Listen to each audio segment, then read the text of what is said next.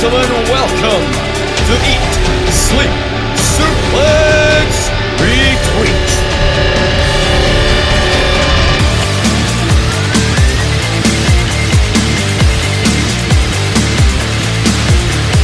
Welcome everybody to Eat, Sleep, Suplex, Retweet. I'm Gary Kernahan and I am the host for what is undoubtedly going to be one of our greatest ever shows. In fact, this is going to be the best there is, the best there was, the best there ever will be, because today we are talking about the one, the only Bret the Hitman Hart, my hero growing up. Now, before we start talking about all things about this great man, please do subscribe to Eat Sleep Suplex Retweet. Please do check out our back catalogue and also our extra feed. They are both packed full of amazing content. Also, do check us out on social media. We are on Facebook, Twitter, Instagram, and on YouTube at Suplex Retweet. Now, Bret's career is packed full of achievements. He had an in ring career that ran from 1976 to the year 2000. He is a five time WWF champion, a two time Intercontinental champion, a two time WWF tag team champion. He was a United States champion in both WWE and WCW. He's been a WCW champion, a WCW tag team champion. He's a two time winner of the King of the Ring. He won the Royal Rumble in 1994. He's a two time Hall of Famer, named the Excellence of Execution.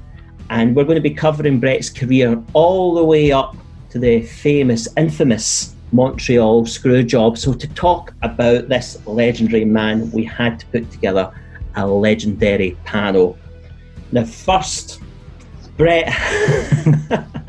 first, Bret had some classic matches with the British Bulldog, including an absolute classic at SummerSlam in 1992. Well, tonight, just like SummerSlam 1992, we're going to try and get a career performance out of our version of the British Bulldog, our very own dog, the Scottish big dog, Alan McLucas. Alan, are you ready to leave it all out in the ring with the Hitman? That's what I always leave it, mate. Always leave it. the Bret was. Yeah, sorry, sorry, wait. I need to shake that image of Alan leaving it all in the ring. Oh, Right, okay, that's fine. This is, this is why people want video. You'd be so lucky, sunshine. You'd be so lucky.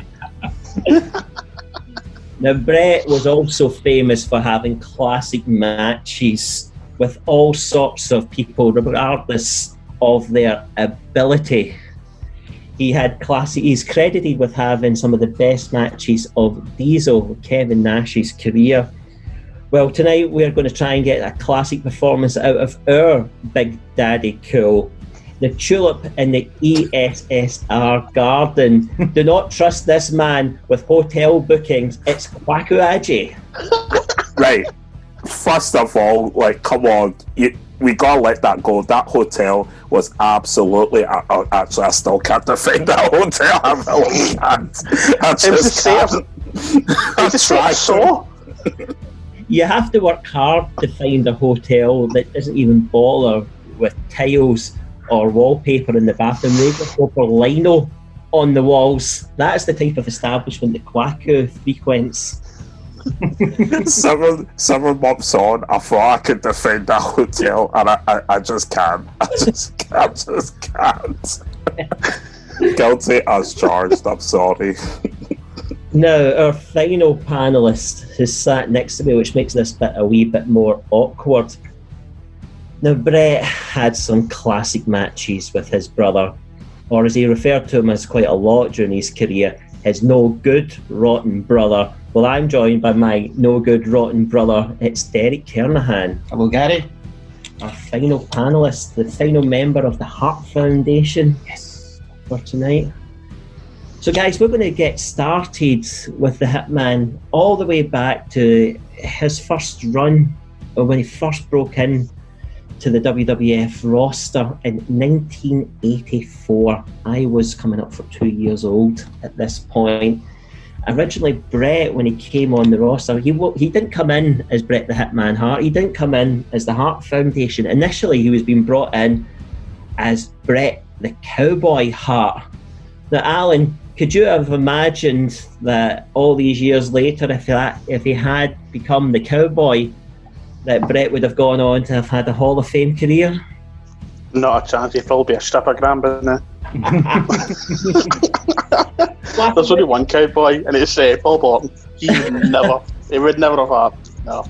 I don't know if anybody's seen it, but Bob Orton's uh, famous broken arm injury is healed finally. He was caught, uh, filmed him and Randy doing a TikTok dance I've with one that. of Randy's daughters Yeah. in full cast. I was going to say that guy has had the longest arm break ever. It's kind of like Gene Money here in Britain, who's had the longest pectoral injury ever, and both nipples as well, which is just weird. But oh well. Quacker, when you think of famous cowboys in wrestling, you know, where would where would Bret rate up there with the likes of uh, Double J, Jeff Jarrett? Uh, just behind Jimmy Wang Yang, in my opinion.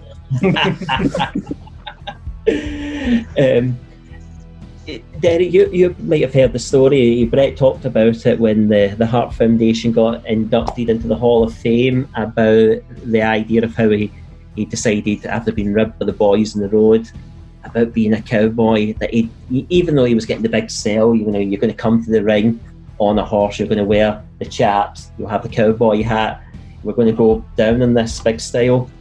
Um, he was getting ribbed by the boys, so he got to the town the next day for the, for the, the show the next day and he, he chapped on the booker, George Scott's door. And as George opened the door half asleep at one in the morning, Bret just says to him, I don't want to be a cowboy.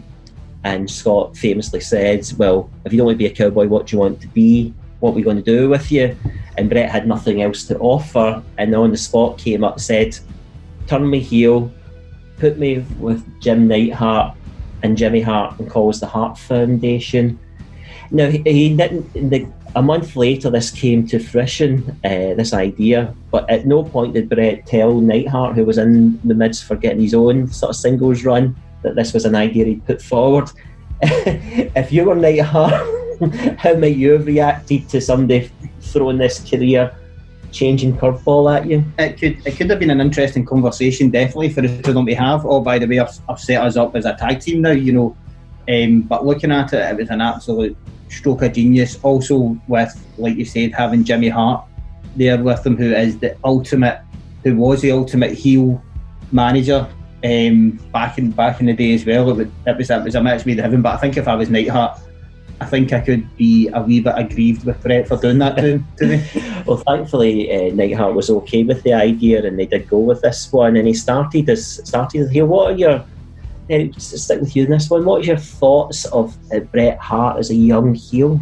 Um, I've watched obviously we, we, you watched all the matches like WrestleMania three when they were when they were heels um, coming in as well. It was I think Bret's just brilliant at doing either as well. But when he was younger, you know, obviously he was a bit more a bit more raw, should we say, than what he was obviously when he got better. But um, Bret is Bret is a heel as a he still does he still knows how to talk and you know do, do the talking which is vitally important when you're doing it but I was it was good and also they put them with some good um, tag teams as well which are which are going to talk about as well I imagine Mm-hmm. against them sorry My question to you two is which one of you two are going to go to your bosses and say, I no longer want to be a cowboy, I want to team up with my brother and form the Kernahan Foundation?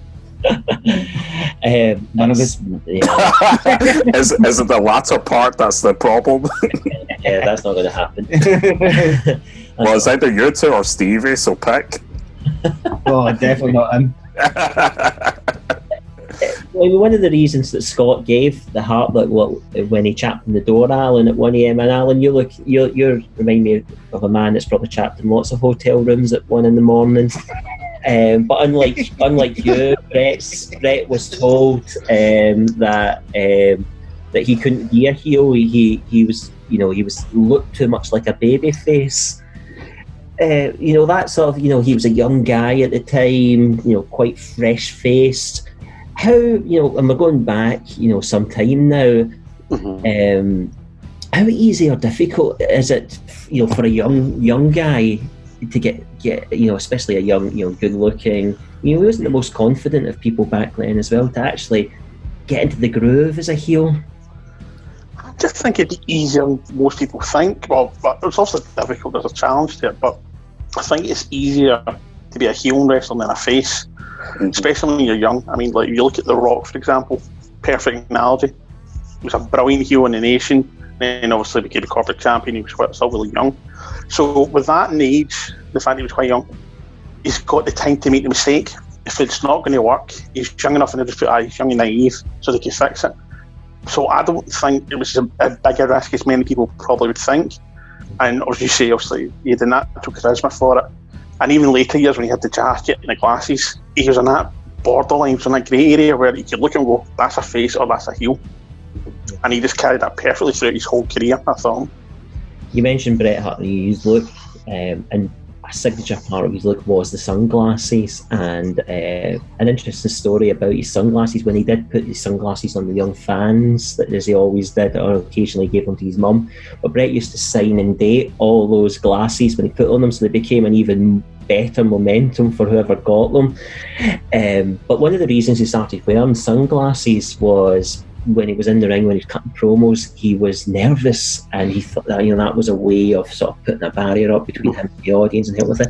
Quacker, you are, are establishing yourself as one of Scotland's finest ring announcers just now, and you're. Uh, you know the importance of you know projecting your voice, the cadence, and getting the the atmosphere right, and, mm-hmm. and you know adding to the moment.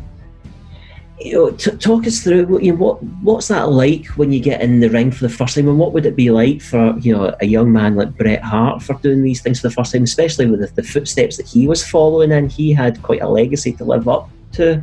so Um, a young heel having to cut these promos, which probably wouldn't, you know, when he was in Calgary, he was one of the heroes. So he's doing something entirely different now in WWF.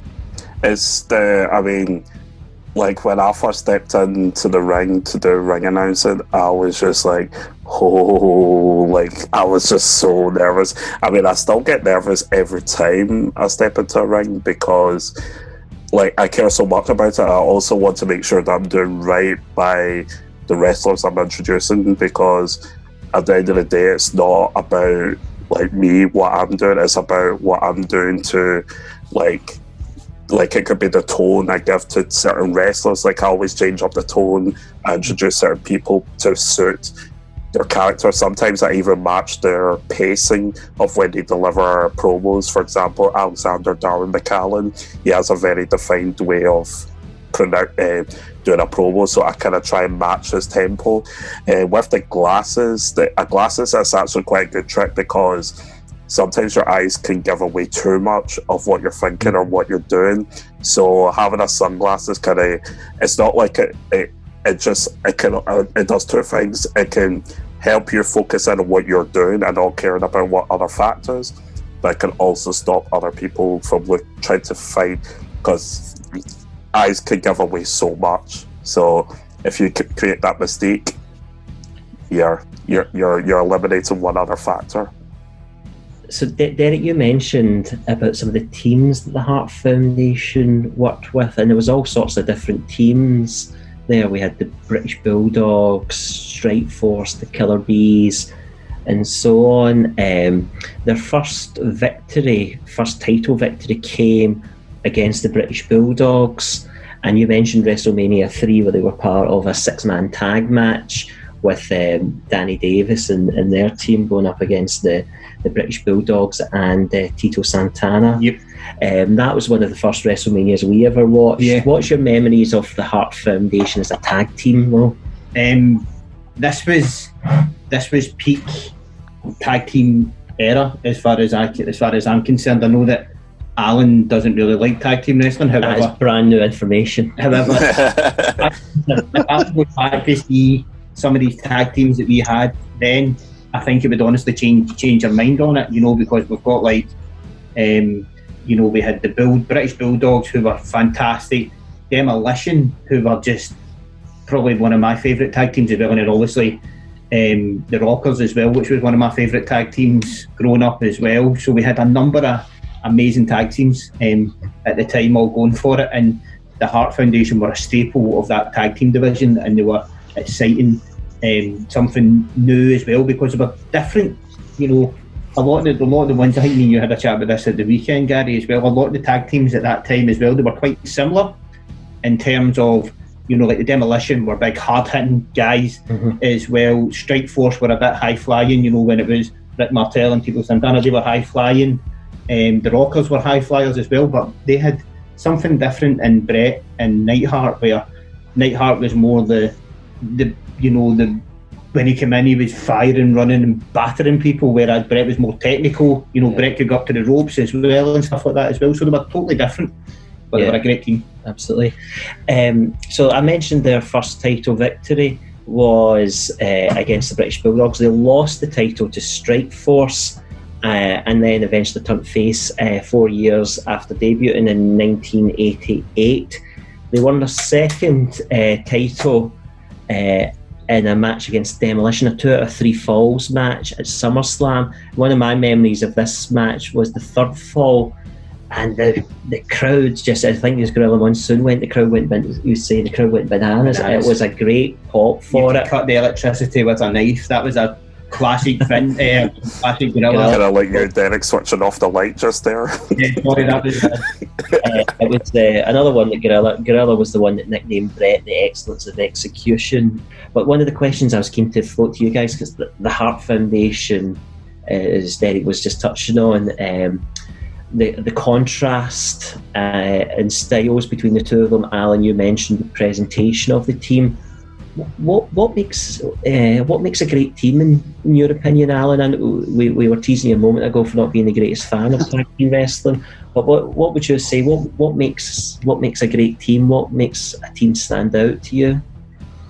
Um, if you're looking from a physical perspective, to me, you should have one powerhouse, and then you should have a light, more, some more high flyer, more technical wrestler. So that's where the Hart Foundation were perfect. Neidhart's the muscle, and Bret Hart is the mind, the technical ability, but more high flying. So if you, put it more to Mean Quackers generation, where you think of the Dudley boys, you know, yes, they were both quite big, but Bully or Bubba Ray, whatever you call him, Bubba Ray, we let's go by. He was the more muscle, the two compared to Devon. Um, Edge and Christian as well, kind of like that. So uh, to me, that works. Um, obviously, the chemistry, the fact that these two guys are also related uh, in later life, so that natural chemistry came along as well. Um, and you can see they, they were really happy being in each other's company and their communication. Not obviously, as we know, you know, obviously plan, things are planned in, in the moment, but just the way they communicated non-verbally, I think sometimes they instinctively knew what to do. Because sometimes I've watched some of the matches back, look to see if I can see them talking, and they're not. They know exactly what they need to do, where they need to be, and teams like that to me are pinnacle in tag team wrestling, and that's why the Hart Foundation is definitely up there. Yeah. You mentioned Edge and Christian, Alan, and undoubtedly they, they, they were an amazing team. But, the you know the, the ring you know the, the name Edge and Christian it's you know it's different. The Hart Foundation, the, the Dudley Boys, and so on. They, they didn't have a name, and actually when they wrestled, they didn't wear sort of matching attire. So sort of a general question to you all: the look of a tag team, you know, the look of the Hart Foundation. How important when you look back at this team was that in their overall presentation? shows a sign of a unity. Um. You know, a lot of the tag teams back then all were dressed the same. You know, like Demolition were dressed like kinky, kinky, guy, you know, with they were done up and stuff for that. Um, also, also known as Derek's Friday Night Attire. um, Legion of Doom had the show, you know, the, the shoulder pads, the face mask on and stuff. They had the, they the make the, the paint on as well.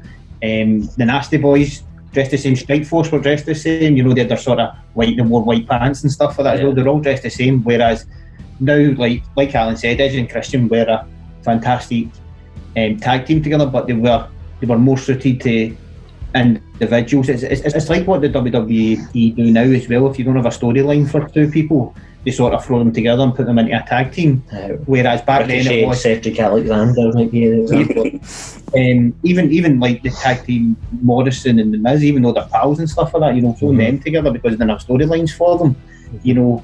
But ring attire is so important um, as well. And like Alan said, you know, they, they were all related. They were all in-laws, you know.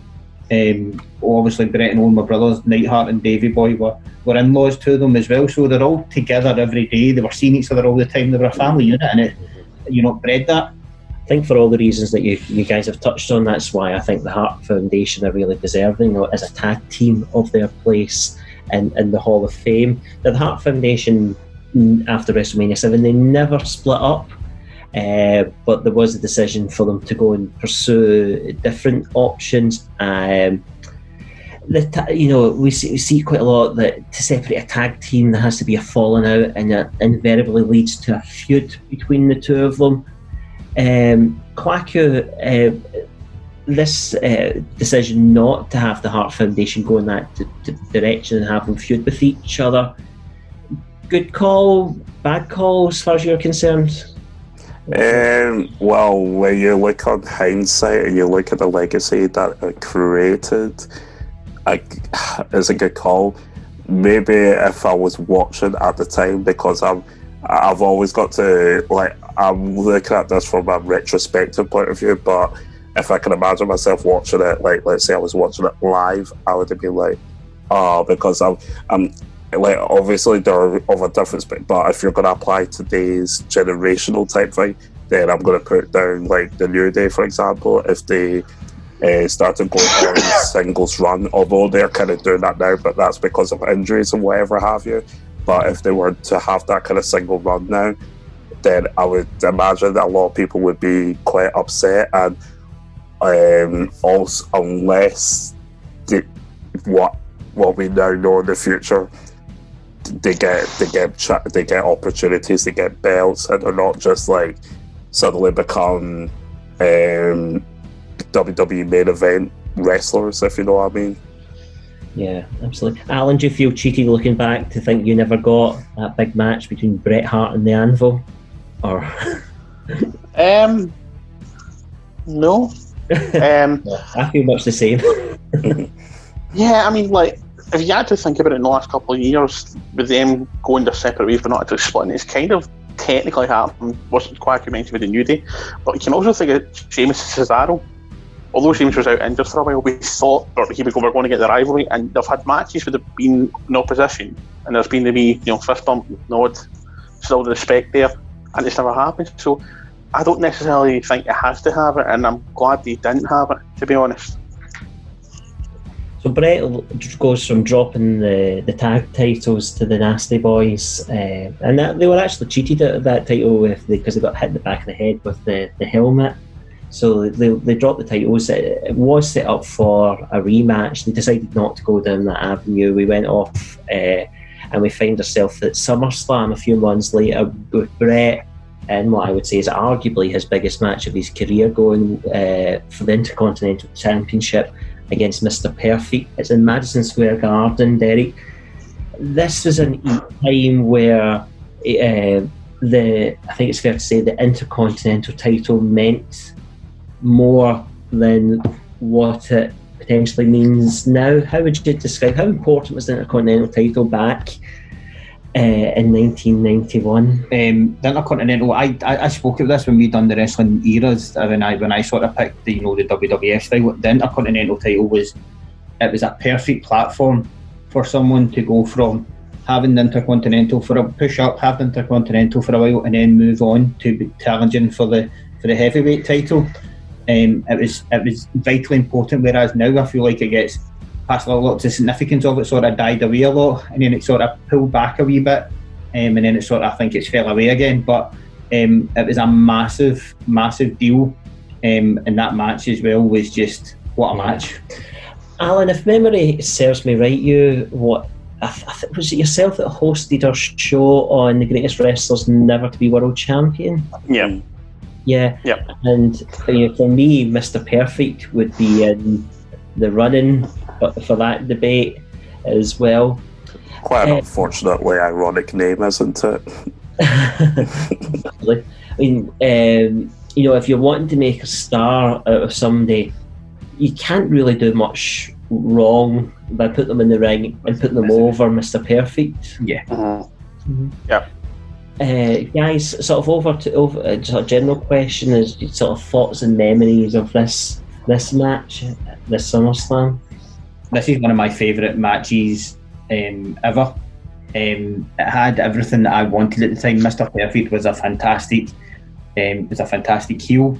You know, he was a champ. He was swagger, and he could he could pull off a match, any match. He could make anybody look. am- But not that he needed to with Bret, obviously, but he could make anybody look amazing. He was just a fantastic um, wrestler, and then having him against Bret, who was sort of coming up now. He's had his tag team sort of run. He's making a name for himself as a as a solo wrestler, and it was just I had everything that I needed at the match, and it was such a good match as well. There's some comparisons, modern day comparisons to, to Dolph Ziggler, and you know both technically very sound wrestlers. I think inevitably because they you know they both have that sort of curly blonde hair. Yeah, I was going to say, yeah. Uh, one of his one of Dolph's strengths is his ability to sell, and I was interested in asking you guys, um, you know, Alan, uh, the the ability to sell and get, you know, a move over. Uh, uh, you know, many people argue it's a lost art. Uh, what's what's your sort of take on that? Well, it's definitely it is a lost art. I mean, it's the entertainment factor. You know, the selling.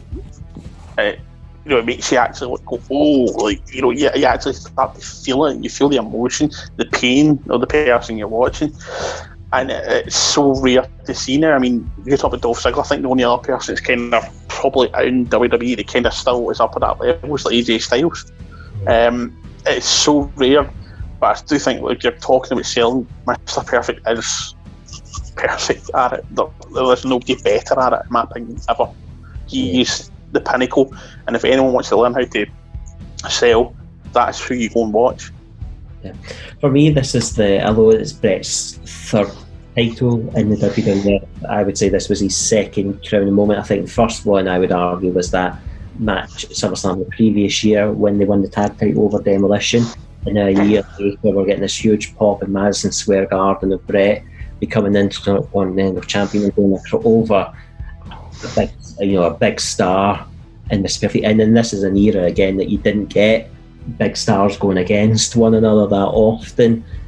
Um, Bret's uh, title run, he held the Intercontinental Championship through uh, to just before the Royal Rumble, and he was to lose the title in a rather heated angle with the Mountie, with the the Mountie shock stick, which led to a match at the Royal Rumble between the Mountie and Rowdy Roddy Piper stepping in. So Mountie's the champion now. He picked up a house show because of the shenanigans.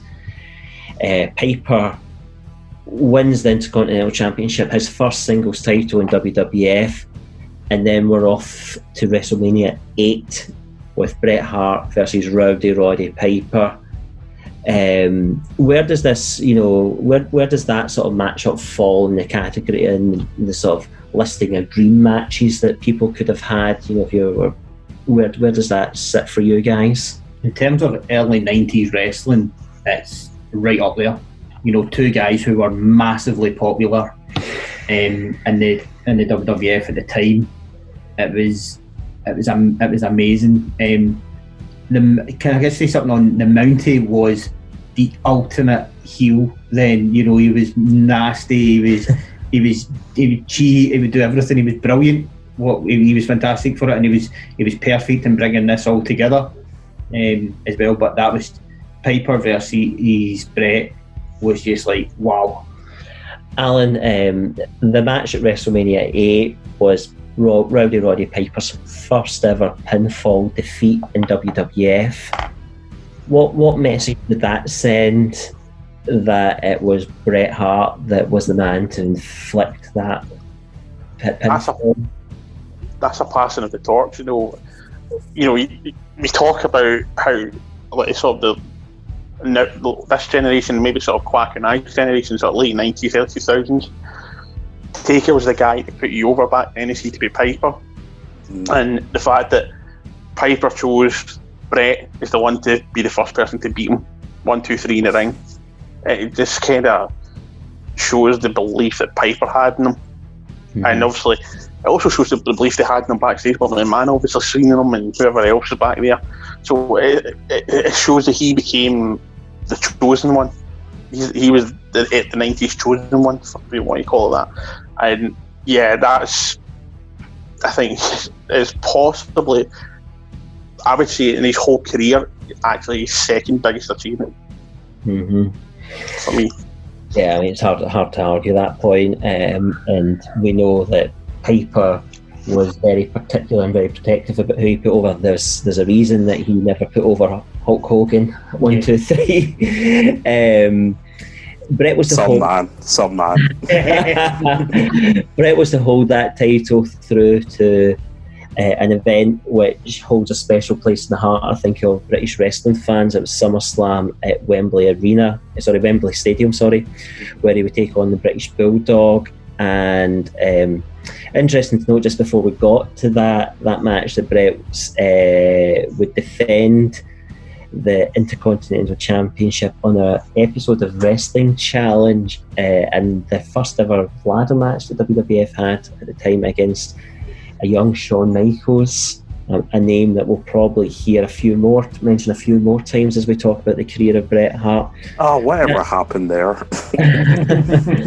yes, um, that Shawn Michaels face turn, as it turns out to have been when he threw Marty through that. Uh, um, what a bizarre week it's been. right, you know, how would you yourself for, you know, Kwaku and Alan, we, we were joking earlier on, we went to uh, Takeover Blackpool, which was the third ever Takeover event in the UK. So we got a chance to experience what was a big event in the history of British wrestling.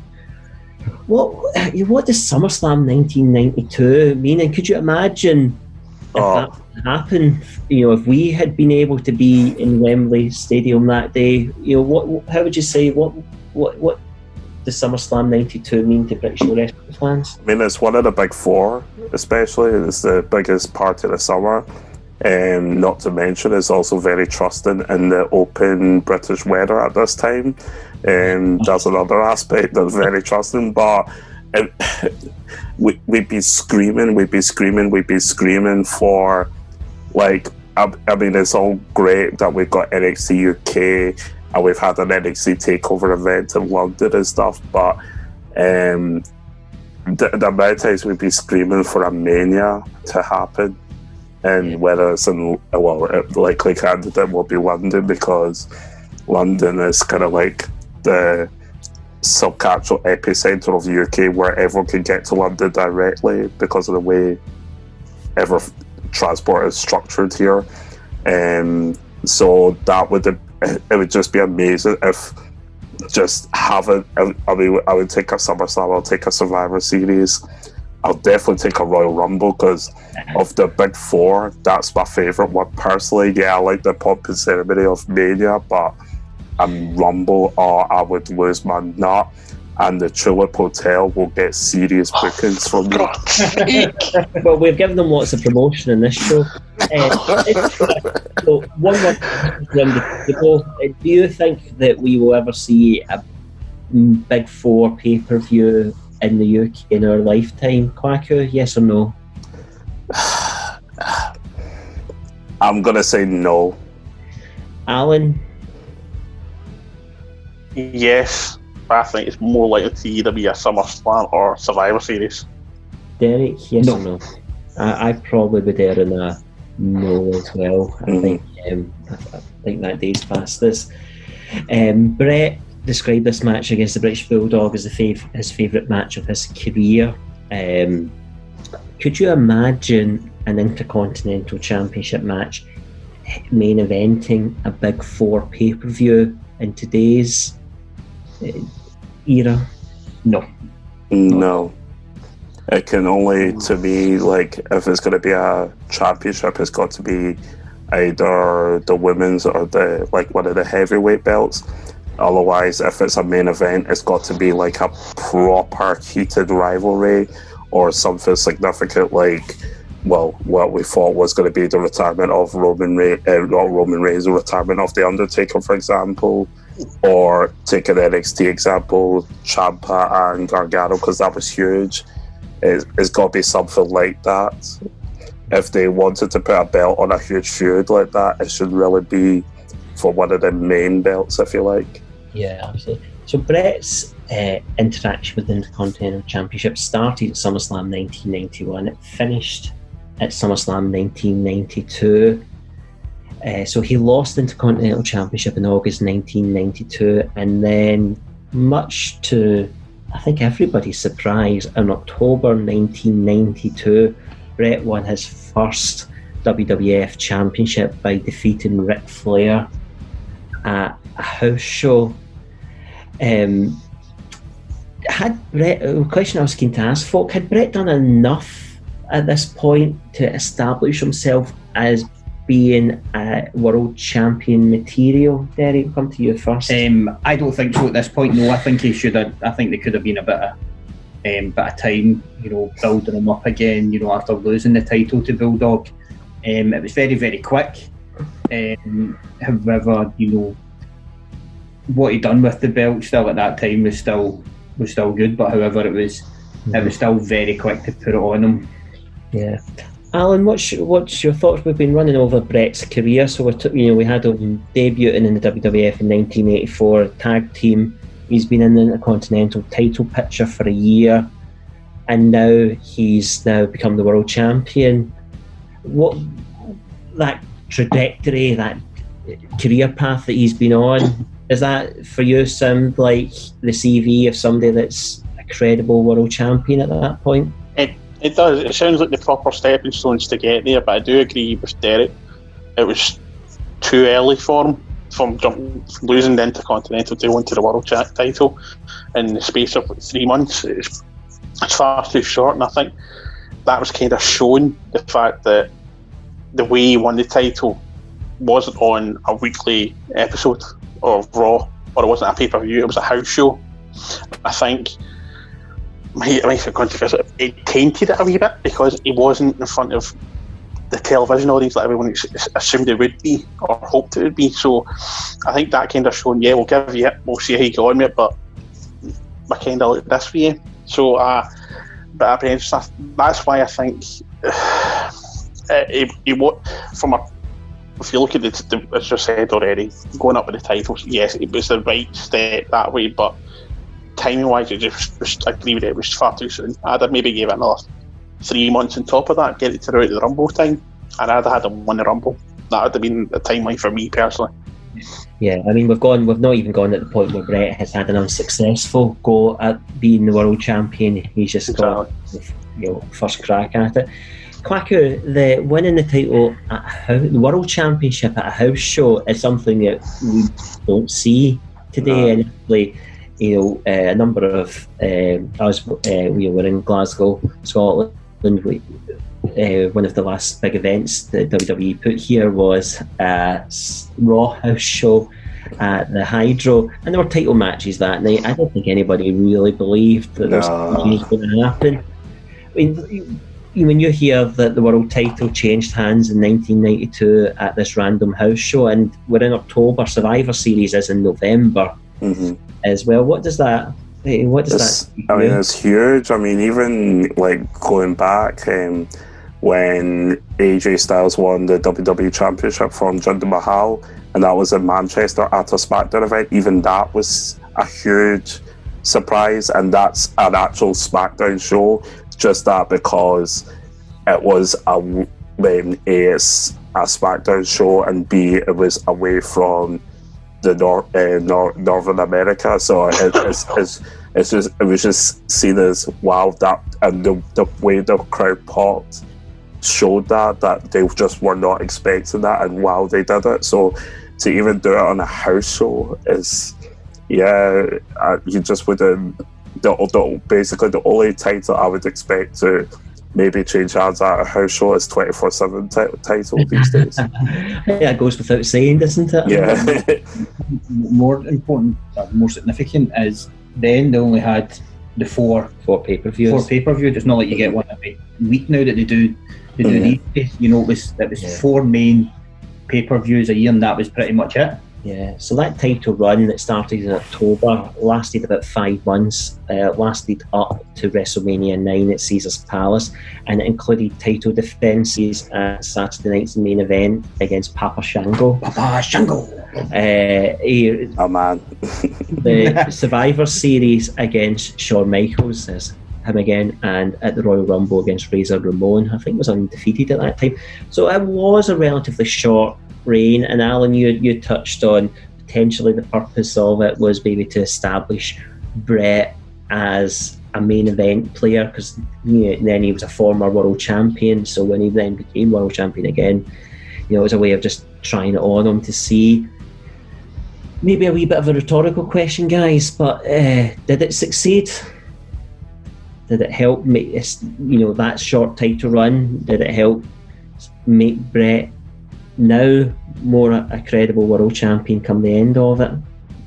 Yeah, Yeah. I mean, yeah, I mean, especially the it's a quite a unique circumstance, and obviously the people you've beaten to get up to that level, so it kind of sticks out. And um, let's be honest, at that time, he still he had, still had a huge buy-in for people, whether he was heel or face or whatever he was doing. He still had that buy-in. So yeah, it all contributed to why he's a two-time Hall of Famer. While we're here talking about him now, obviously there are other things like the screw job that everyone likes to conspiratize or whatever they want to do. Maybe that's something we should leave to David Campbell to talk about his conspiracy theories. I don't know.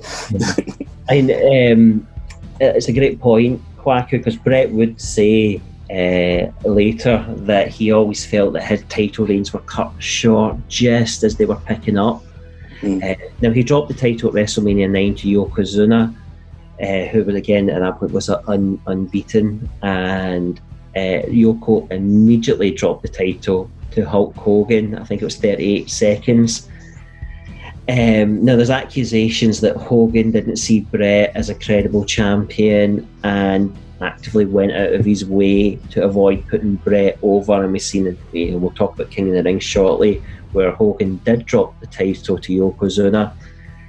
Did WWF miss an opportunity here? Should WWF have gone with Hogan and Bret and Hogan putting Bret over? At the time, you've got to remember Hogan's, you know, the biggest guy in sports entertainment at this time, and having him put someone like Bret over would have would have done good. I don't think Bret necessarily, you know, it, it, it turns out the end he didn't he didn't really need it, you know, because what he'd done. But I think at that time it would have been a massive, a massive statement for them to do. Yeah. Alan, what do you think? Should the WWF miss an opportunity here? Should they have forced Hogan's hand to say, actually, if you want to be, you know, be in the main event picture here, this is the destination we're going to? Uh, Um, on your back looking at this lights with Bret Hart or new or new star going over. I'm kind of on the fence because I can see from the storyline perspective, this is the new guy we're going to go with him. But it was headline news if Hulk Hogan ever lost. You know, it actually made the news, it made the papers, and it was, it was a huge shock. And as Derek said, he was the fact that he was, you know, what like I've seen a Rock, Austin, Bret Hart, Michaels always tried to get to, but he always seemed that too far ahead. Um, so I'm kind of I can't really say yes or no because I can see both reasons for why. But Yeah. my, personally, just from my own perspective, I would have liked to have seen it, but I can understand the both reasons of why he didn't and why he could have. Paco, a slightly different version of the question for you. If you were the if you were Vince McMahon and you had the choice of booking uh, Hogan and Yokozuna or Hogan and Bret, what what what road are you going down? Honestly, um, to spice it up, a triple threat. and you didn't get triple threat of Dolphin back then. You I know. Hey, I know. I'm way ahead there. I mean, imagine that. Um, I mean, if I was a Teddy Long, if I had my Teddy Long hat on, I'd uh-huh. find another player and make it a tag team match, and there must be a winner. But in, I in know terms that of the, that tag match, Kwaku. That's around that tag match. there you go. yes, yes, yes. Yokozuna Viscera versus Bret and Hogan. Yes, yes. See the name now. One ton of fun. There'll be tons and tons and tons and tons and tons of fun. Uh, but in terms of this quick, I would going back probably Hogan and Bret.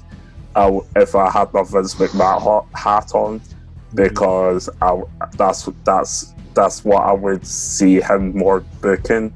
I'd probably just have Yokozuna coming out and squashing them both at the end of it. Yeah. I can I can see why he went with the Yokozuna Hogan angle though because it was like an almost a remake of Andre Hogan at three. You know the big guy, the huge Yeah, guy, yeah, I suppose. America's you know America's superstar Hulk Hogan. You know Yeah.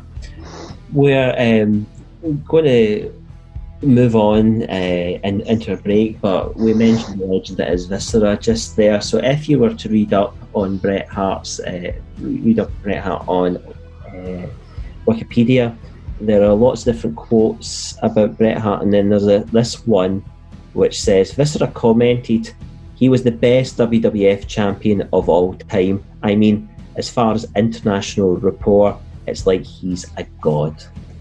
So, what what you know does does it get any higher than that? So what we're going to, we're going to stop for a short break now. We hope you'll you know come back and, and join us in a moment, and what we'll pick up from then is what followed next. What followed Bret's first one with the WWF title. We'll be back with you in a couple of minutes.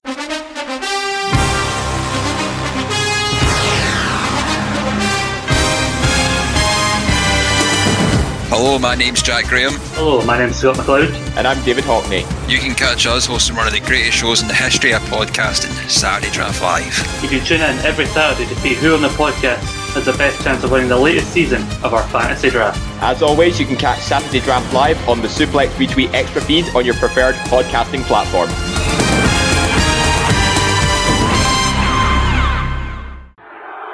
Can't you see this is what all these people want? Right, let him go. Family values.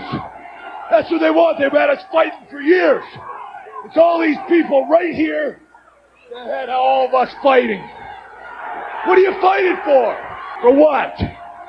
To satisfy a bunch of people that don't know the first thing about family values.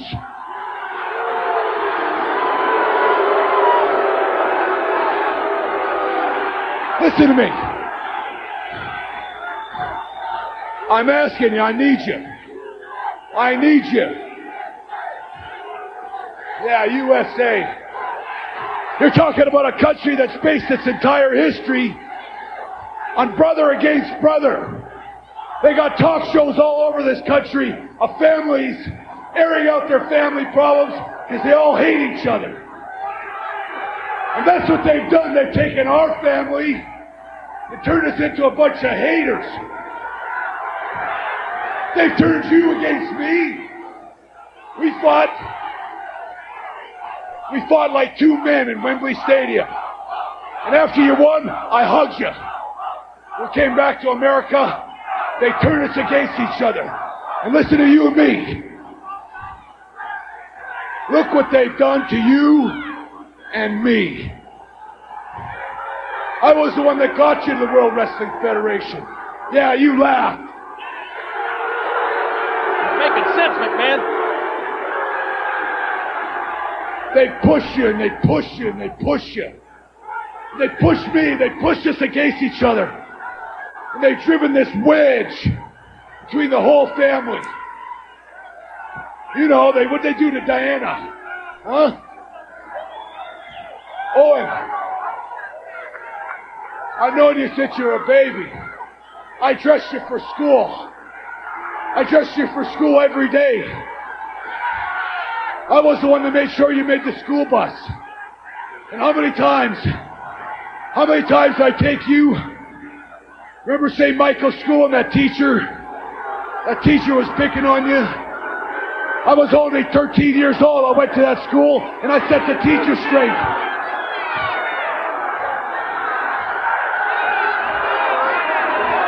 Who was there for you more times than I was? Who was the one that taught you even getting to become a wrestler?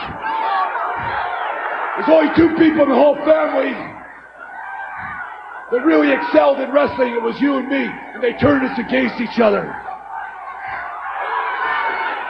They turned me against my own sister, Diana. Because Americans don't understand family. Don't give a damn about family. Owen, Davey, I'm asking you for your help because I need you. Owen,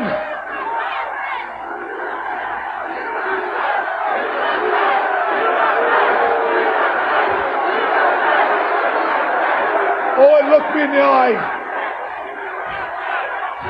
Nobody was there for you more times than I was. I want you to hear me, and I want you to hear me loud and clear. And I don't care about these people, not anymore. Owen, I love you. Ladies and gentlemen, welcome to Eat, Sleep, Suplex, Retweet. Welcome back, everyone. We are talking about the excellence of execution, Bret the Hitman Hart. I'm Gary, and I'm still joined with Alan, Kwaku, and Derek. And just before the break, we were talking about Bret's first run with the title. We're now going to move on to talk about what followed, and what followed was the King of the Ring, the first King of the Ring as a pay per view. There had been King of the Rings before, uh, and this King of the Ring in 1993, which Bret would go on to win. He would go on and secure victories over Razor Ramon, Mr. Perfect, and Bam Bam Bigelow in the final. After winning the King of the Ring, Bret would be attacked by Jerry the King Lawler, which would start a, a feud between the two of them. Guys, I was keen to ask if this was, if you believe the, the rumours and the gossip, this was a, a, consolation prize for Bret because he wasn't going to be challenging Hulk Hogan for the WWF Championship.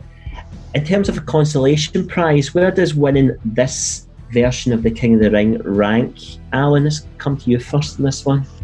I would say really high. Um, when we've done previous shows on the King of the Ring, I always refer to it as, as the unofficial fifth major. You know, it was it's right below the big four. It was always one of the big pinnacle pay per views always look forward to. And for him to be the first ever champion, I mean, nobody can ever take that away from him. He's the first. And in some cases, sometimes the first is the best of all time.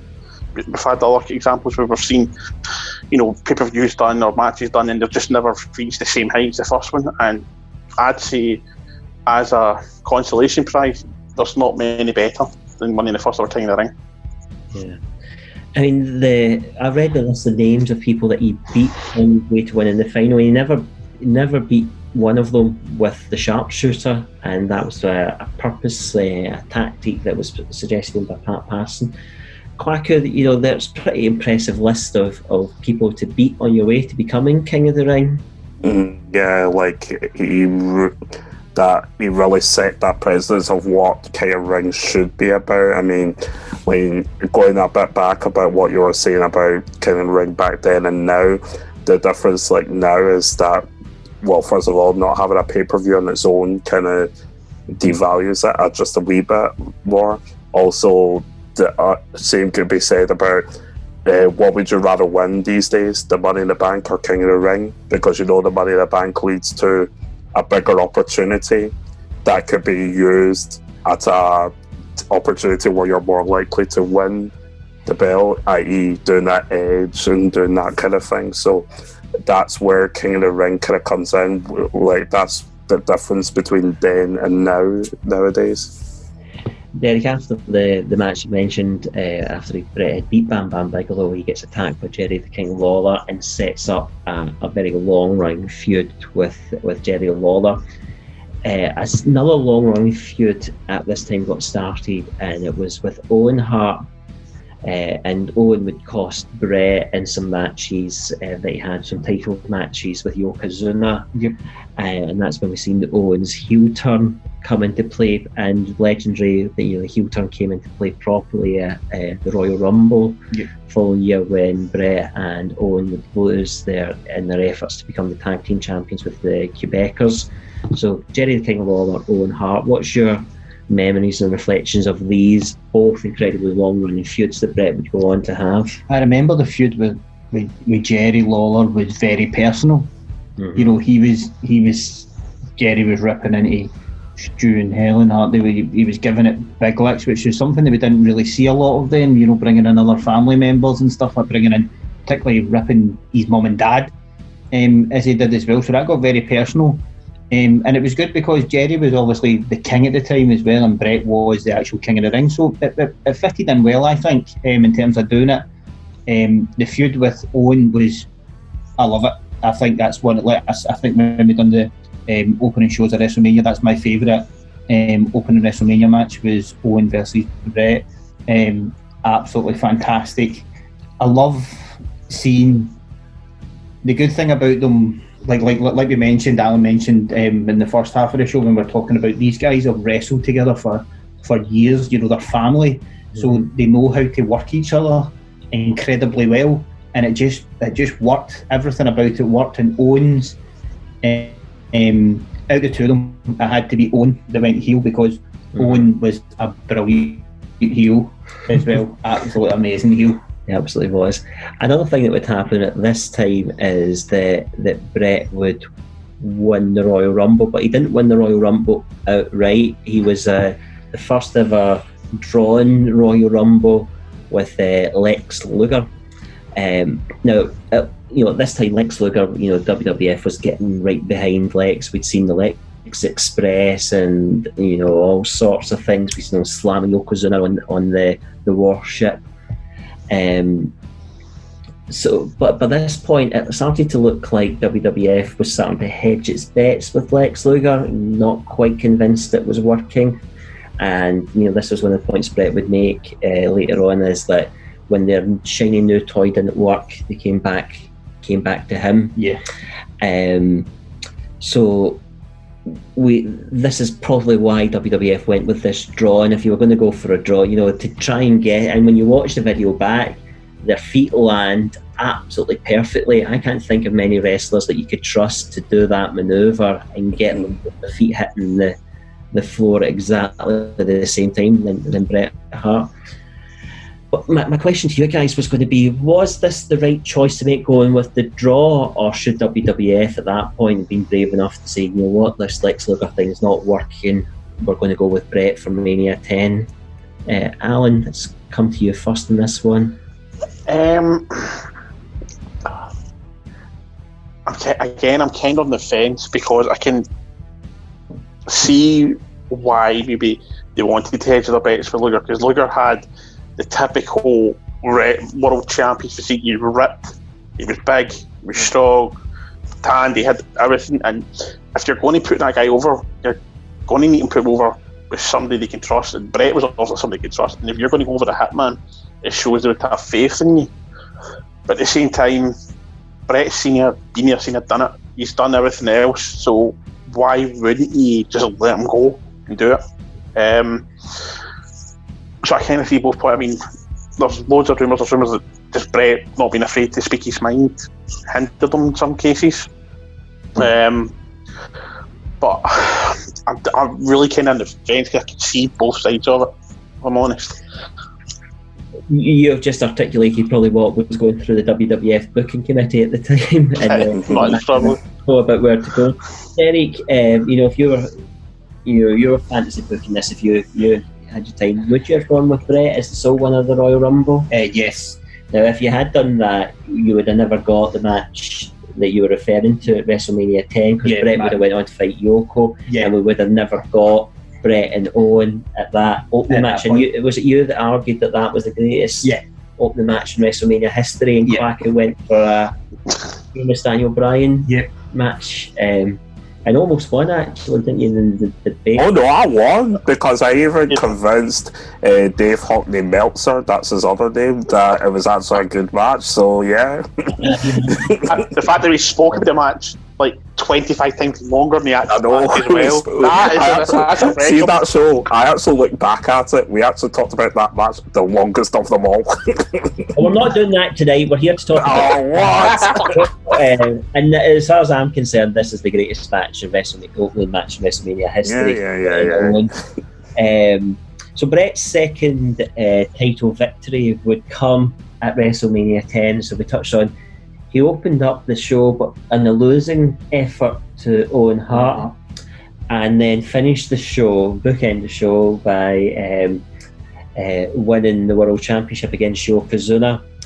and um, was off, you know, off to the races. He had his, his number one contender already lined up there with that uh, great storytelling with Owen Hart there. In between, he helped establish Diesel uh, as a, a challenger for the world title. They had a, a, a phys- very physical match at the King of the Ring. Bret in 1993 and 1994 was named by Pro Wrestling Illustrated as the greatest wrestler of both of those years. And I think what we started to see here is Bret's ability to have great matches with all sorts of people really shining out. So we we've gone from Yokozuna uh, to Diesel, and, you know, very different guys. Yoko was a big man but could move. Diesel has um, more.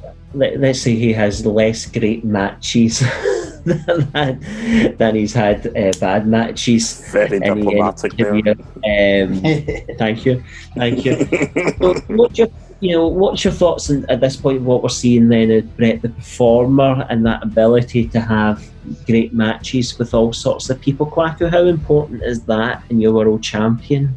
Oh, big time, big time, because um, it, it just shows that, um, well, one thing is, is that a championship reign can be quite stale if you are not able to back it up with, uh, like, uh, uh, there's, as in certain defenses, there's always that expectation where, oh, he's, they're retaining, they're retaining, or whatever. So you can lose that focus, whereas if you're able to have great matches with all sorts of different people, hence why when we talk about title reigns these days with certain wrestlers where they have the belts, then you you talk about oh what about that defense, what about that one, and it's with different people. It's just it, it, it just makes that reign more memorable. So if you can back that up, then yeah, you're in good stead. Alan Bret would hold the title this time through to Survivor Series of, of the same year, where he would drop the title to Bob Backlund, of all people, in a submissions match, the first one for the WWF title at this time. But this wasn't just a normal submission match.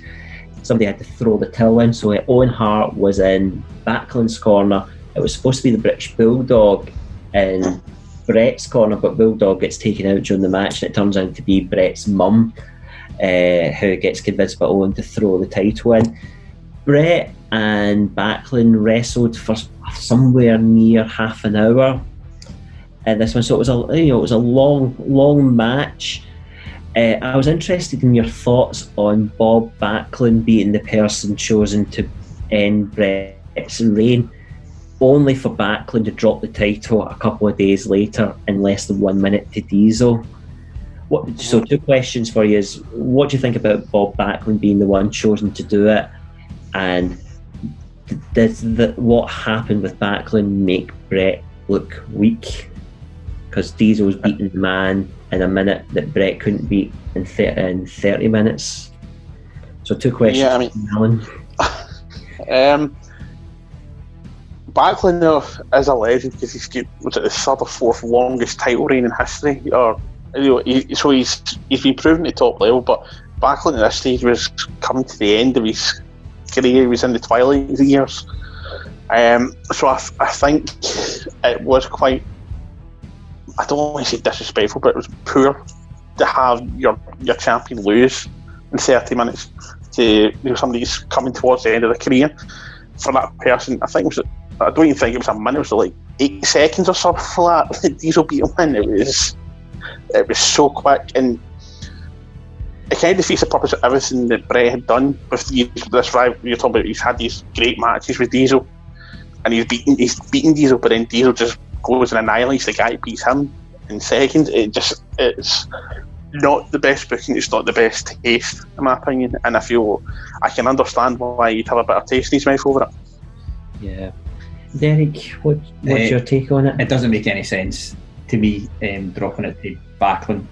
Um, like Alan said, Backlund he sort of just came out of nowhere. He wasn't even wrestling at the time, wasn't he? No, Yeah, before he this? was away for about 11 years Yeah. came back at the Royal Rumble. came back at the Royal Rumble, then takes the belt off of Bret in a 30 minute match, and then also the way that he lost it to Diesel as well is just it's ridiculous. You know, it's sort of why not have Bret put Diesel over like he done the last few the other few matches that they had together, um, as well, making it this one that you know that Diesel did did win it. It just doesn't make any sense to me, and it left me. I remember this when we were when we were younger, Gary, as well. Like, and we were like, "What?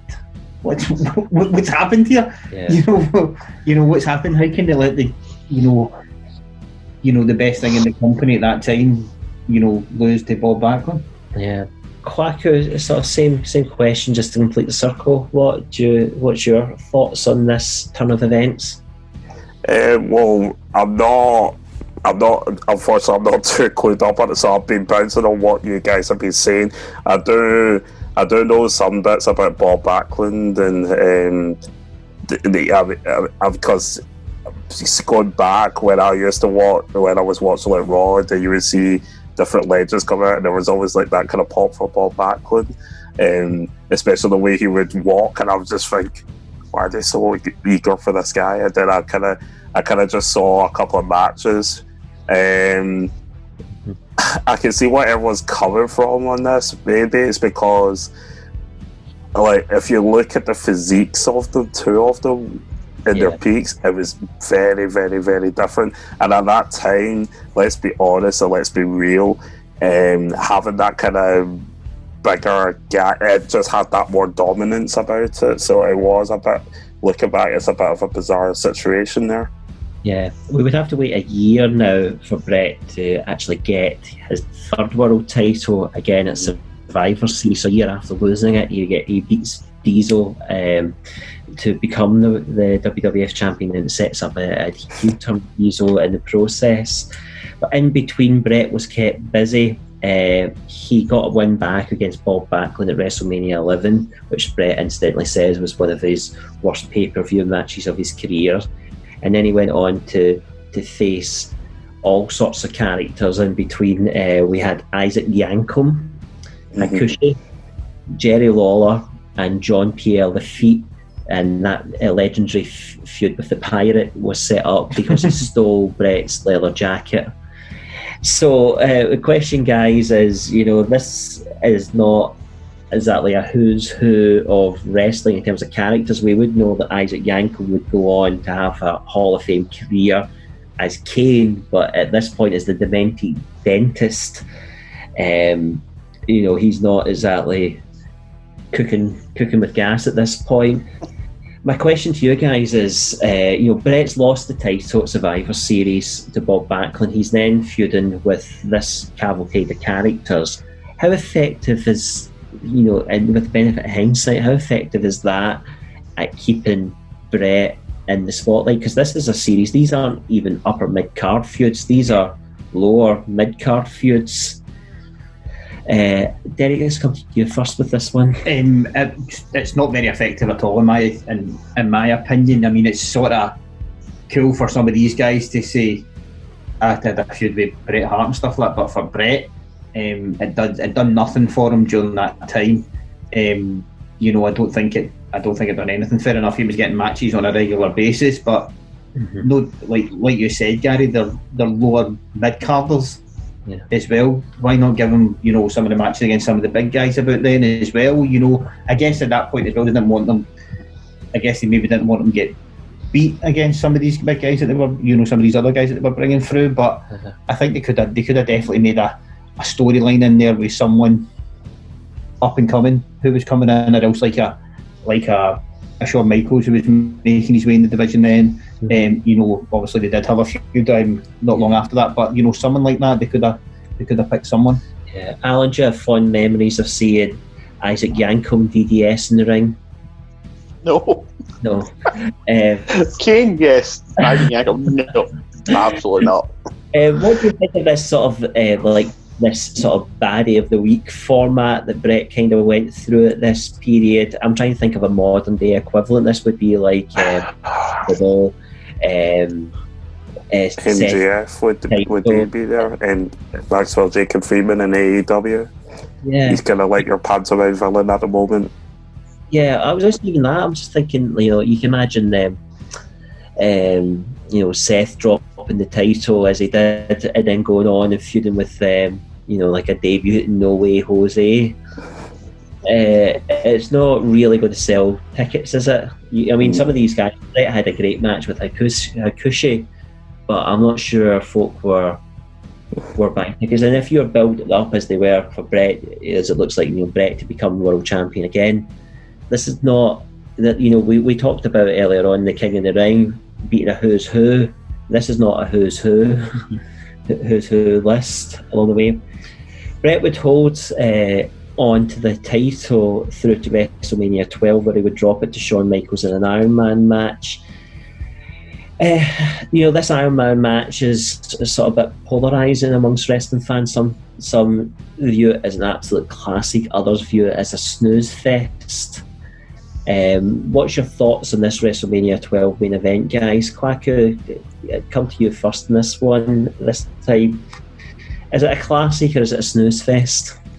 Um, again, I had the chance of retrospectively watching, so that that see because I have a thing about yes, you can watch things retrospectively, but you gotta question yourself if you were in that moment then would your perspective be different mm-hmm. it's kind of like it goes back to our debate on the debating chamber on attitude era matches you can't go back and compare it to now and in terms of the matches itself when i did watch it um, i can't honest i can see some glimmers so like there was some great in there but the way it's held up that I couldn't see it as being like a huge classic, if you get what I mean.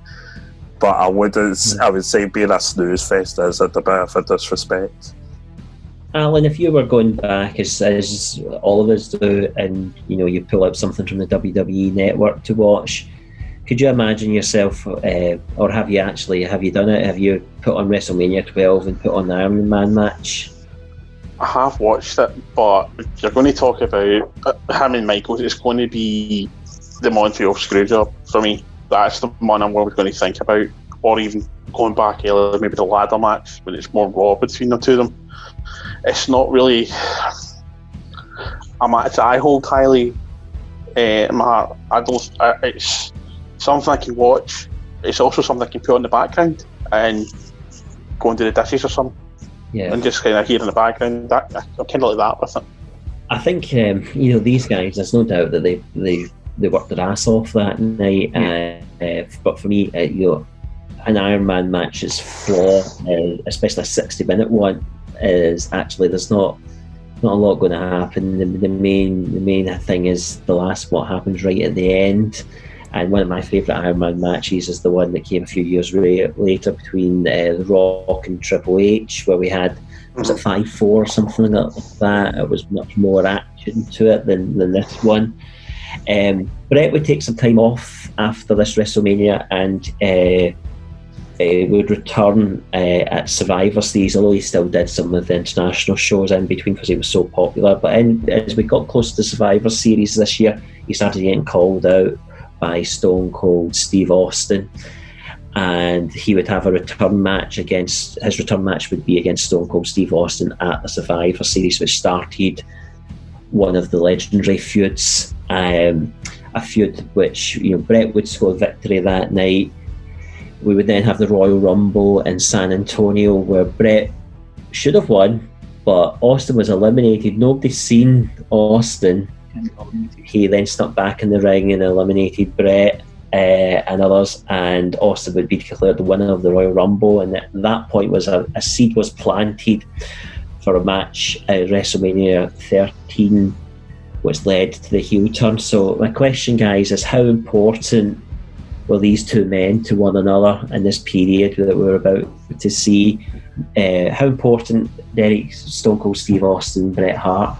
It's it's one of the things that you think about when you think of Bret Hart. But for me, I think about um, like individual matches. I think about the Mister Perfect match. I think about the Bulldog match, and one of the matches I think about is this as well because it's so important because it leads the way for, like you said, the double heel turn that happened, which was one thing that totally blew everybody's minds at that point. They were maybe thinking, right, one of them might turn, but not the two of them um, as well. It was just, it was amazing. And if you Austin's um, the, the podcast he does, um, the Smoking Guns one he done it with, the Bret, the one he done with Bret was just amazing.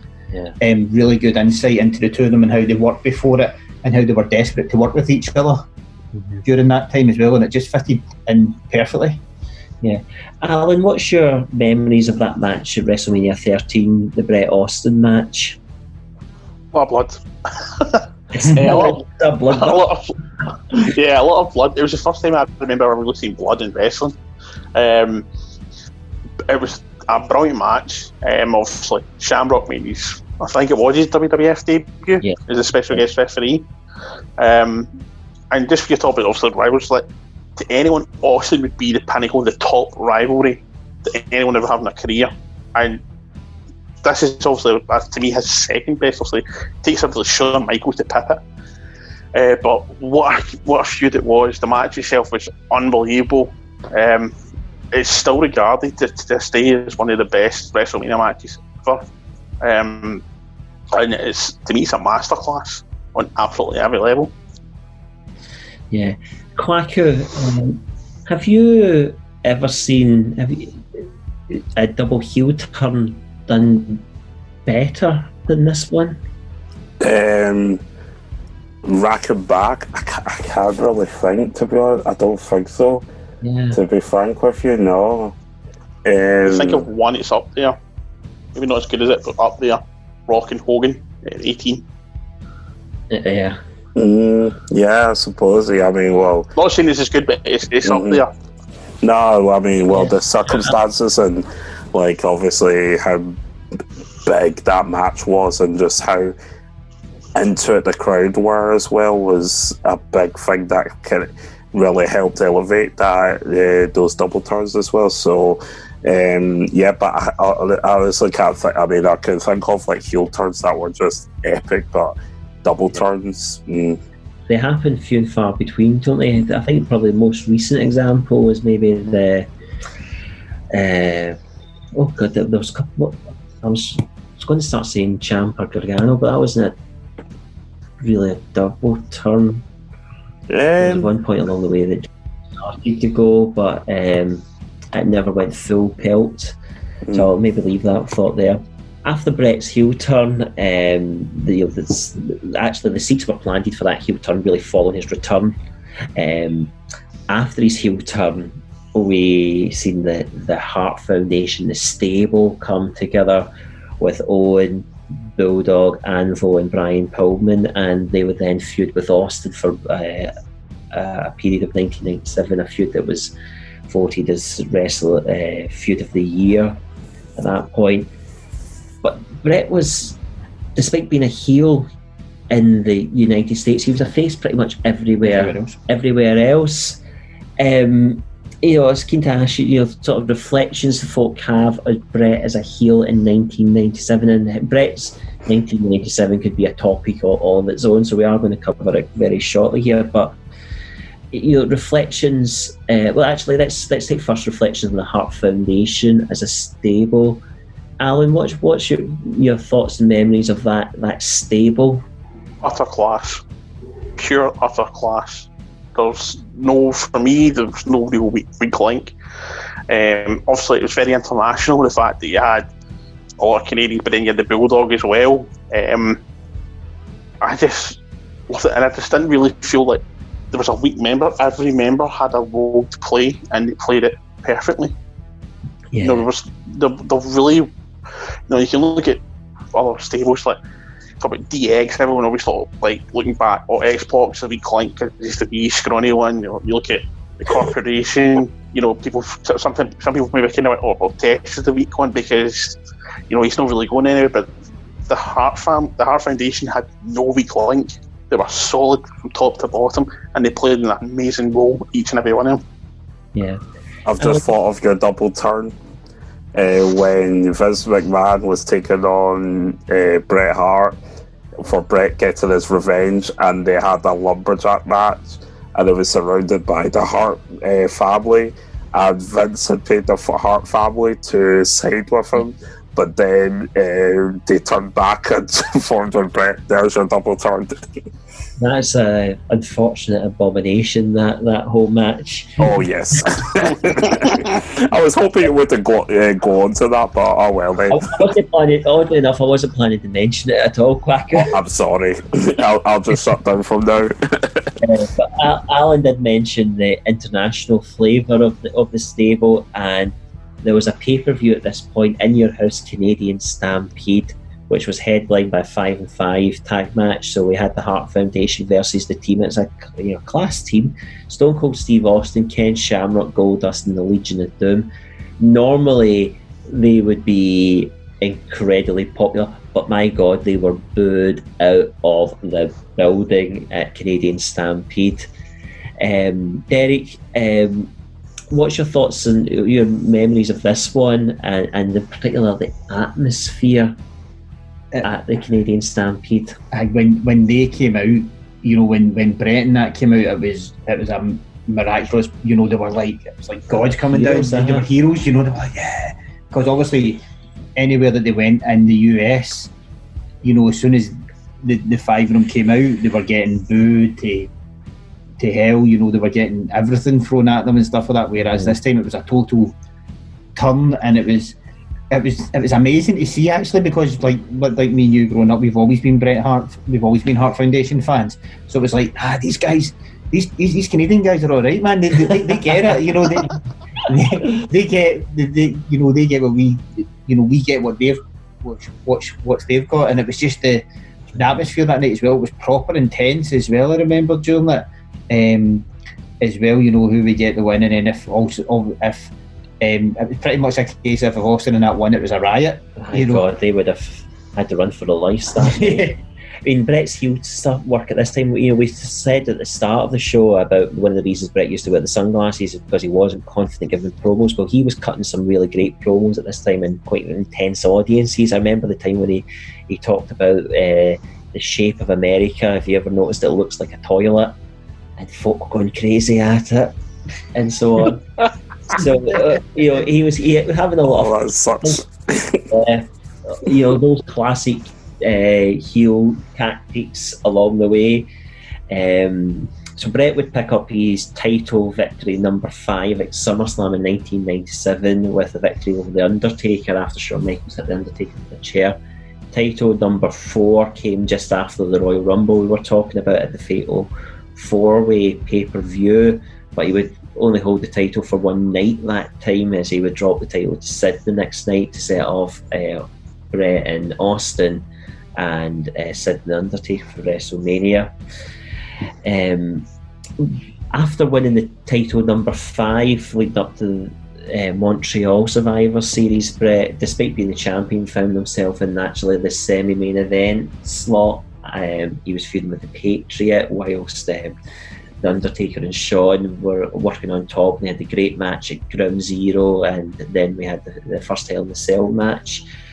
And this really, this period was very much we were on the way to Montreal, and that is where we're going to stop talking about Bret's career. Now, so much of Bret's, you know, Bret has achieved so much. We've spent, uh, you know, we've touched on the surface of a lot of his achievements this time. I would say that Bret's achievements, he's achieved so much. I don't think he deserves to be overshadowed by Montreal or for Montreal to be the first thing that people think of when they think of Bret the Hitman Hart. So what I did want to do is take a moment to ask uh, the panelists, uh, you know, to pull out what you would say Bret's career highlight or career legacy is, minus Montreal. Um, so we'll, we'll, go around the table, and actually, a couple of you have been touching on this already when you talked about these great matches and these great moments. But Derek, let's start with you on this one. What's the highlight from Bret's career that you would pull out if you can leave Montreal to, to the yeah, side? Yeah, um, I don't. I think me, me, you're sort of similar, where we don't think about Montreal in terms of Bret, you know, the way he is, because we've obviously watched him since we were very, very young and he's been a massive part of our wrestling. Mm-hmm. You know what, what we look for in terms of wrestling. But my thing with with Bret is, is most of my favourite matches, Bret's in them. Um, particularly, you know, the um, the Mister Perfect match. That's one of my favourite matches ever. Um, the Bulldog match as well was one of my favourite matches ever, and then also Owen and Bret is mm-hmm. also one of my also one of my favourite matches ever. So that's what I think about when I think of Bret Hart. I think about the the heat that he got when um, when they had the you know the stuff we talk about there, the USA versus Canada stuff um, as well, and just how just how good he was actually in the ring mm-hmm. um, as well. You know, he could make anybody he could make anybody look. He could pretty much you know make anybody look good, and it was going from the days of what we were used to was all these guys like like Hogan, you know, all these big physical like guys who were you know massive, muscle after muscle after muscle. And Bret was something different um, as well. He was just, yeah, you know, he was he was brilliant. And like you said, I think he's one of the he's the best there is, the best there was, there ever, uh, the best there ever will be, in my mm-hmm. opinion. Alan, uh, let's come to you next. What's the the highlights that you would pull out, or the highlight that you would pull out for Bret's career, as far as you're concerned? Uh, well, just regards to Montreal screwed up, I, don't I don't think of Bret when I think of that. I think of Shawn because it's kind of a TNT title to him, and, it, and obviously we all know the fallout and the story of it. But when it comes to Bret, I just think of WrestleMania 13 and SummerSlam at Wembley. The other two they stand out because that just showed him top his game and selling to the crowd. It just had those matches just had absolutely everything. And so that's what I think of when I think of Bret Hart, those matches, especially growing up I was a rock fan over Austin, so just seeing Austin in blood pouring down his face, passing him like, ah, yeah, yeah, yeah, you know. So, so yeah, uh, that's what I think of when it comes to Bret. Yeah. Kwaku. Um, allow me to take a, a bit more simpler route to this one because when I think of Bret, like I, I, I, think of the Hart Dungeon and I think of the Hart Dynasty, the family, because they produced a lot, a lot of great wrestlers, uh, not just within the family, but other people like my my, my favorite of all time, Chris Jericho, people like that. And um, when you think of the Hart Dungeon, like let's be honest and let's be real, Bret is the number one. He is the guy that has come out of the dungeon and stuff. So um, that in itself to, to at least come out of that done is just incredible in itself and have a career. But for me, Bret is the number one guy, and that's that's much much more simpler route to it, if you know what I mean. That's what I think of. What about you? What do you think of? There are, are great moments throughout it. SummerSlam 1991 would probably be my number one moment. I wish that Bret's first title victory had happened at a big moment like that, but he didn't. Get, we didn't get there, and we'd actually have to wait for the the WrestleMania 10. I think for Bret to get that sort of proper sort of title title victory, get that moment in the sunshine. But for me, uh, the, that would be number one. Bret and Piper at WrestleMania 8 would be up there as well, and I, I, the King of the Ring because he had those you know, really three really different matches, and he beat them all in different ways, and it just showed that you can have different, you know, you have really different matches, and he didn't do sort of a lot of his, his normal stuff in there, but they would probably be my my my ones. Uh, I mean, I think uh, if I was to summarise, um, you know, Bret's legacy for me is, I think he was a he was a great wrestler. Uh, he never as far as I'm concerned, never had a bad match. I would never got fed up watching a Bret Hart match. Um, so I would say that he was relatable and believable in the way he carried himself, uh, the way he looked, his presentation, his style, the way he worked. You never really watched a match with Bret and thought, ah, nah. That you know, the psychology, the storytelling within the matches. He was a role model. He carried you know, when he was the world champion, you could see that he, you know, he walked a wee bit taller. He always carried the title belt on his shoulder as well because he said he wanted it to be up high. He cared about his fans, and that's one of the reasons why he was so popular international. Mean, for me, growing up, Bret the Hitman Hart was and is one of my heroes. So being able to talk about his career tonight has been an absolute, been an absolute pleasure. And it's been nice to have this little walk down memory road with you guys and to be able to talk about so much of Bret's achievements. Uh, and I hope we'll be able to pick up again uh, for a part two and to pick up from Montreal onwards at, at a later date. But I think that's about all the time we have for, for today, guys. So just before uh, we say uh, thank, thank you to the panel, uh, we've had this. Uh, we hope you've enjoyed listening uh, and potentially learning about the career of the best there is, the best there was, and the best there ever will be. Um, and we hope that you will, if you're listening to us for the first time, that you will subscribe and stay with us and eat, sleep, suplex, retweet.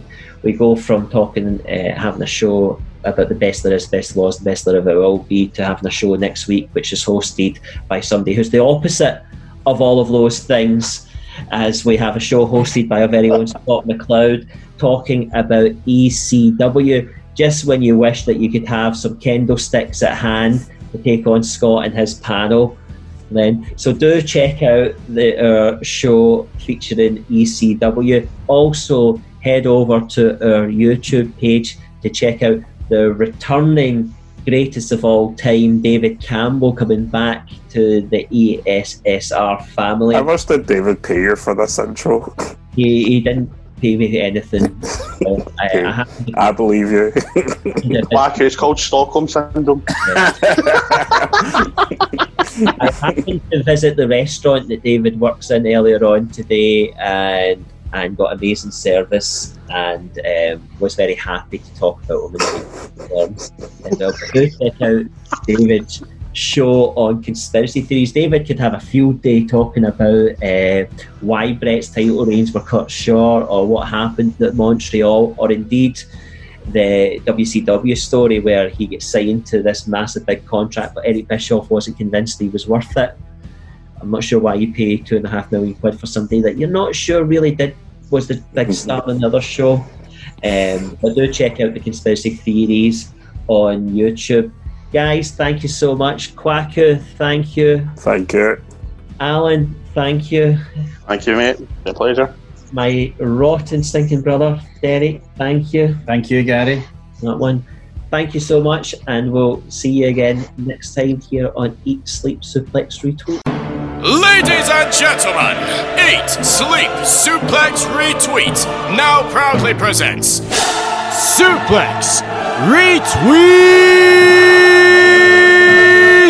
Extra! Get bonus content on WWE, AEW, NXT, WCW, Scottish and World Independent Promotions. Subscribe now on Spotify, Apple, and Android podcasting sites, as well as YouTube. Head over to suplexretweet.com now.